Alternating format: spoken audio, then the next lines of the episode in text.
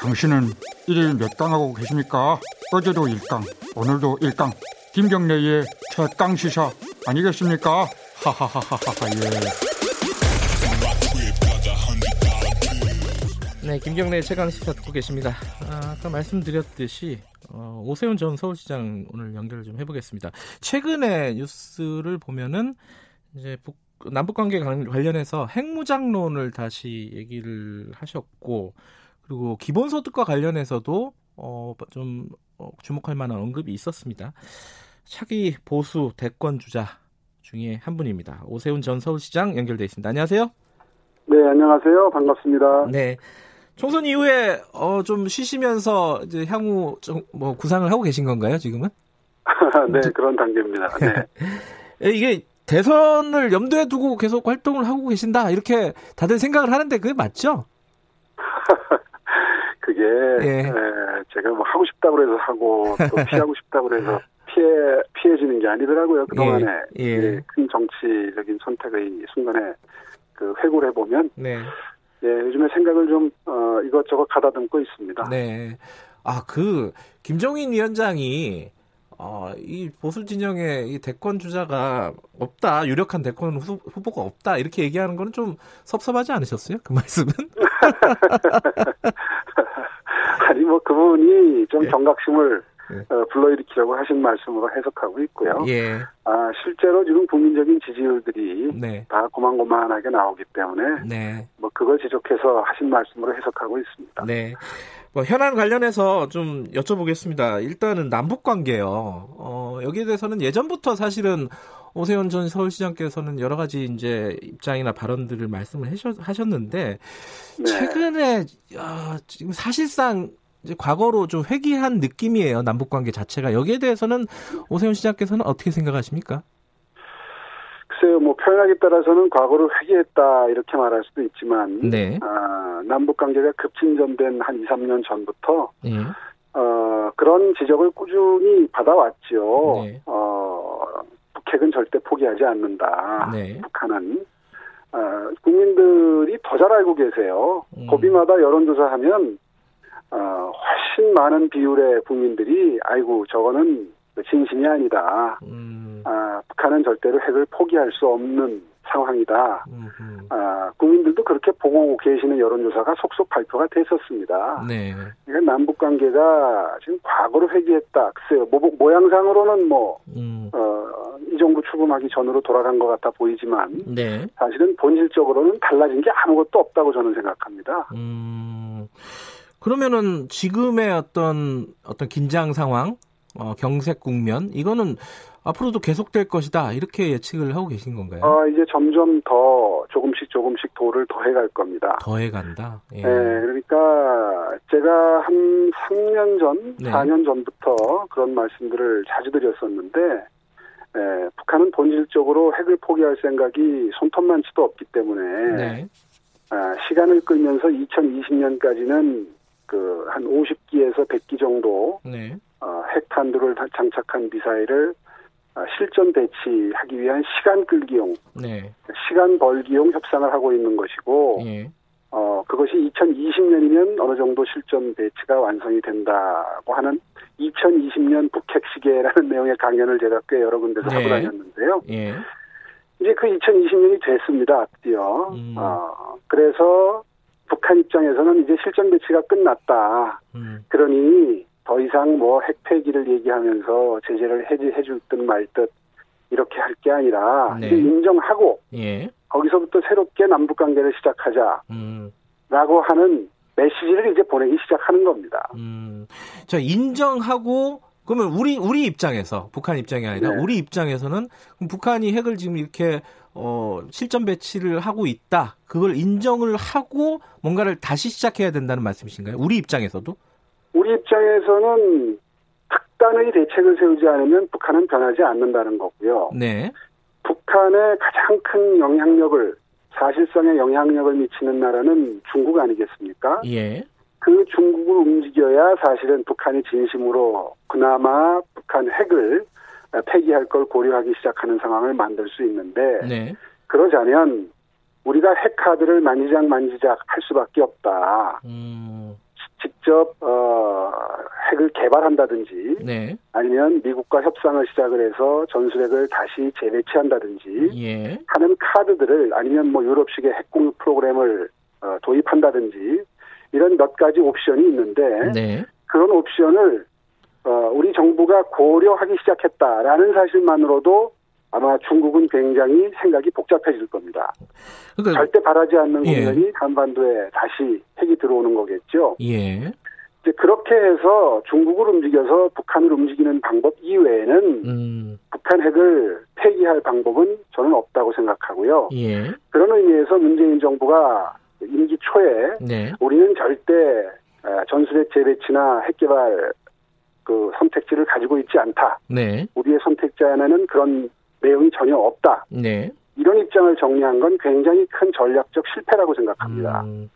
그러면 오세훈 스스로 예. 선택지를 좁혀놓고 네. 어, 중국을 움직이고 북한을 움직일 카드를 버린 상태에서 음. 게임을 시작을 한 거죠. 그러면 오세훈 전 시장께서 말씀하시는 핵 무장론이라는 게 실제로 핵을 우리가 만들거나 배치하자라는 뜻보다는 외교적인 어떤 전술로서 전략으로서 어, 핵 카드를 좀 활용하자 이렇게 그렇죠. 보면 되나요? 그렇죠. 아, 음. 그렇게 보는 게 정확하죠. 왜냐하면 지금 국제정치 관계를 볼때 네.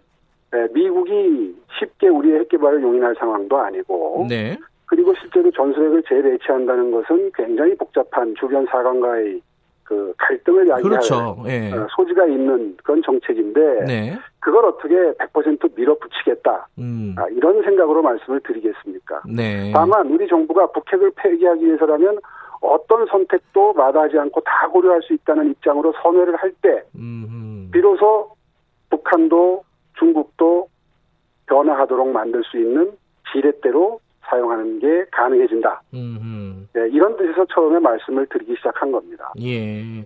근데 이제 어 여기에 대해서 뭐좀 반대하는 입장을 갖고 계신 분들은 그 리스크가 너무 크다. 예를 들어 이제 해, 아니 카드를 검토하는데 무슨 리스크가 있습니까? 음, 그러니까 미국에서 분명히 반발을 할 것이고, 그러니까 한미 공조가 균열이 생기는 거 아니냐 이게 가장 첫 번째 아니 우리가 우려. 예. 그거를 외교적으로 협상을 미국과 시작을 한다고 해서 미국이 반발할 거라고는 저는 생각지 않고요. 네. 예, 뭐 논란이 불거지면 불거질수록 아마 외교적인 카드로서의 그. 효용은 더 커질 거라고 저는 생각합니다. 네, 어쨌든 뭐 세간에서 얘기하듯이 아, 오세훈 전 시장이 한반도에 핵을 배치하자고 한다. 뭐 이렇게 받아들이기에는 뭐 그렇게 좀 복잡한 얘기네요, 그죠? 음, 아유, 그게 이 사실 그렇지 않습니까? 네, 요즘에 저렇게 북이 이제 도발을 시작하니까 예, 굉장히 답답하게 생각하고 야 이거 대안이 없다 네, 이렇게 말씀하시는 분들이 많은데 네, 대안이 없긴 왜 없습니까? 이런 대안이 있는데 시도도 음. 해보지 않고 네. 그건 안 될 거야. 현실적으로 어, 실현 가능하지 않은 방안이야. 알겠습니다. 라고 말하기에는 상당히 매력적인 카드 아닙니까? 이거 굉장히 논쟁적인 사안이기 때문에 요거는 네. 어, 여기까지 얘기를 하도록 하고요. 요거 하다가 예, 이제 예. 끝날 것 같아가지고 예. 기본소득 얘기 좀 잠깐 여쭤볼게요. 이것도 역시 약간의 뭐 세간의 오해들이 좀 있는 것 같아요. 저 네. 오세훈 전 시장께서 말씀하시는 기본소득은 안심소득제 아닙니까? 정확하게 얘기하면은 이게 정확히 뭐예요? 기본소득하고는 예. 예, 기본소득하고는 기본적인 구조가 다른 것이 예, 기본소득은 본질적으로 그 소득 계층 네, 상하 간에 아무 구분 없이 전 국민에게 뭐 5만 원이면 5만 원, 30만이면 30만 원 이렇게 똑같이 나눠주자는 거고요. 예, 예, 제가 말씀드린 안심소득은 어, 중위소득 이하의 네, 분들의 에, 소득을 보전해드리는 겁니다. 그러니까 아, 중위소득을 이제 4인 가족 기준으로 아마 2, 3년 지나면 6천에 6천 연간 6천만 원에 도달할 텐데요. 네, 네, 예를 들면 4인 가족 기준으로 연간 6천만 원이 되지 않는 가구의 경우에 네, 그 밑에 가구에 지원을 하는데 그것도 동일한 액수가 아니라 네, 어, 연총 수입이 적으면 적을수록 많이 지원하는 하후 상박의 예, 지원금 체계를 어, 공식을 만들었습니다. 그래서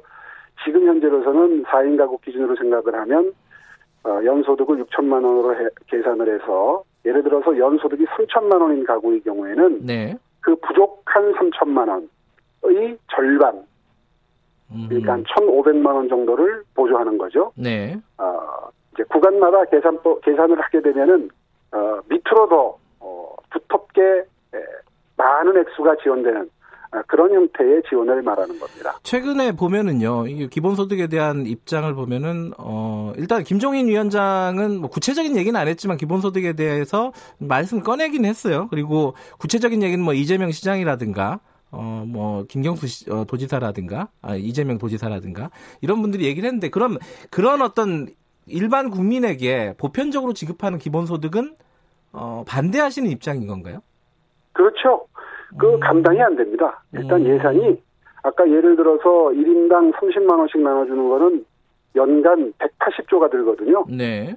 그러니까 우리 예산 규모가 지금 한 500조, 네. 어에서 한 600조를 이제 향해서 가고 있는데, 네. 180조를 그렇게 나눠주면 대한복지 정책은 아무것도 못한다는 얘기거든요. 음. 그러니까 그 현실적으로 불가능에 가까운 이야기를 하고 있는 것이고요. 예. 뭐 말은 뭐 처음에 만 원씩 오만 원씩 주기 시작해서 늘려가면 된다 이제 이런 식으로 피해가는데 예. 에, 그거는 현실적으로 그 기본소득의 근본적인 개념에도 맞지 않죠. 그러니까 그 오전 시장께서 말씀하시는 그게 이제 선별복지잖아요. 결국은 어, 보편적인 복지라기보다는. 그렇습니다. 그럼 예전에 그 무상급식 이게 떠올리시는 국민들이 꽤 있을 것 같아요. 예, 어. 그게 떠오르죠. 뭐 원리는 똑같습니다. 예. 원래 빈부 격차를 해소하기 위해서 복지가 예. 아, 시작이 되는 건데 네. 돈이 많으면 네. 하늘에서 돈이 떨어지면 그렇게 하면 되는데 예.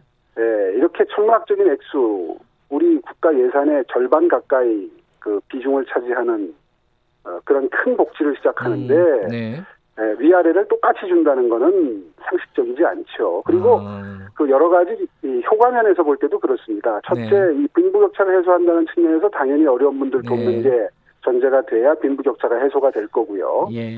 두 번째는 근로 요인을 제공한다는 관점에서 이 제도가 창안된 건데 그래서 제가 보수 버전, 음. 우파 버전의 기본소득이라고 하는 겁니다. 음. 그러니까 지금 현재 기초생활수급자분들의 경우에 그 경계선에 있는 분들이 돈을 더 벌 수 있는 기회가 생겨도 네. 예를 들어서 한 천만 원을 벌 기회가 생겨도 탈수급, 다시 말해서 수급자들에 대해서 탈락시킬 가능성이 있기 때문에 네. 돈을 더 벌면 수입이 늘어나면 이제 탈락되거든요. 네, 네.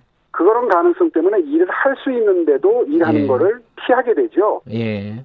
그 점 때문에 사실 이 안심소득을 부상을 하게 된 것이고요. 음. 네, 세 번째는 경제 효과 면에서도 그렇습니다. 지금 4차 산업혁명과 팬데믹 이후에 일자리가 대량으로 어, 없어지는 상황을 가정해서 이제 네. 이런 정책적인 아이디어들이 나오기 시작한 건데요. 네. 그래서 빌 게이츠나 마크 저커버그나 일론 머스크의 그, 저 일론 머스크나 이런 사람들이 미국의 자본주의의 최첨단을 걷는 실리콘밸리에서 일을 하는 분들이 이런 아이디어를 내기 시작했거든요. 그거는 네. 공급은 충분한데, 그러니까 풍요로운 그 제품이 생산이 돼서 풍요로운 공급이 되고 있는데 돈이 없어서 이게 소비가 안 되면 경제가 안 돌아간다. 그래서 네. 유효수요 창출을 위해서 쓸 수 있는 돈을 가난한 사람들에게 드리면 그건 바로바로 소비가 되기 때문에 경제의 선순환 구조에 마중물이 된다. 예. 이런 관점에서 이 주장을 시작한 거거든요. 알겠습니다. 예, 아. 그런 관점에서 어, 가난한 분들에게 많이 드리는 게 이 경제 효과가 가장 크죠. 예. 뭐 시간이 한 1분밖에 안 남았는데 지금 미래통합당 비대위 체제 있지 않습니까? 김종인 비대위 예. 체제. 요 요게 성공하기 위해서는 어떤 게 좀 필요하다. 지금 부족한 게 어떤 거다. 이런 좀 조언 한, 한마디 듣고 마무리하죠. 예, 뭐 지금 시작한 지 한 달도 채 안 됐는데 네. 지금 뭐 이게 부족하다 이걸 해야 된다 이렇게 주문하기는 좀 이른 시점이고요. 네. 어, 다만 지금 여러 가지 화두를 던지고 계시는데 네. 이제 그거를 하나하나 주어 담을 다시 말해서 현실화 시켜야 될 시점이 다가오고 있습니다. 네. 처음에는 뭘 하겠다 그러면 그게 다 뉴스가 되지만 네. 이제 현실화 되려면 실현 가능한 방안을 어, 마련해야 되는데 음. 맨 처음 던졌던 화두가 아, 가난한 사람을 위한 정당이 되겠다, 어려운 예. 사람을 챙기는 정당이 되겠다는 거 아니었습니까? 예. 그런 관점에서 지금 한두 가지 화두를 준비하고 있는데요. 네. 그 첫 번째 작품이 안심소득이었습니다. 네. 조만간 한 보름을 넘지 않는 시점에 네, 두 번째 방안을 제가 제시할 준비를 좀 알겠습니다. 오늘 여기까지만 드릴게요. 고맙습니다. 예, 고맙습니다. 네, 오세훈 전 시장이었습니다. 김경래 최강시사 1부는 여기까지고요. 잠시 후에 박범계 의원 인터뷰 예정돼 있습니다. 잠시 후 8시에 뵙겠습니다.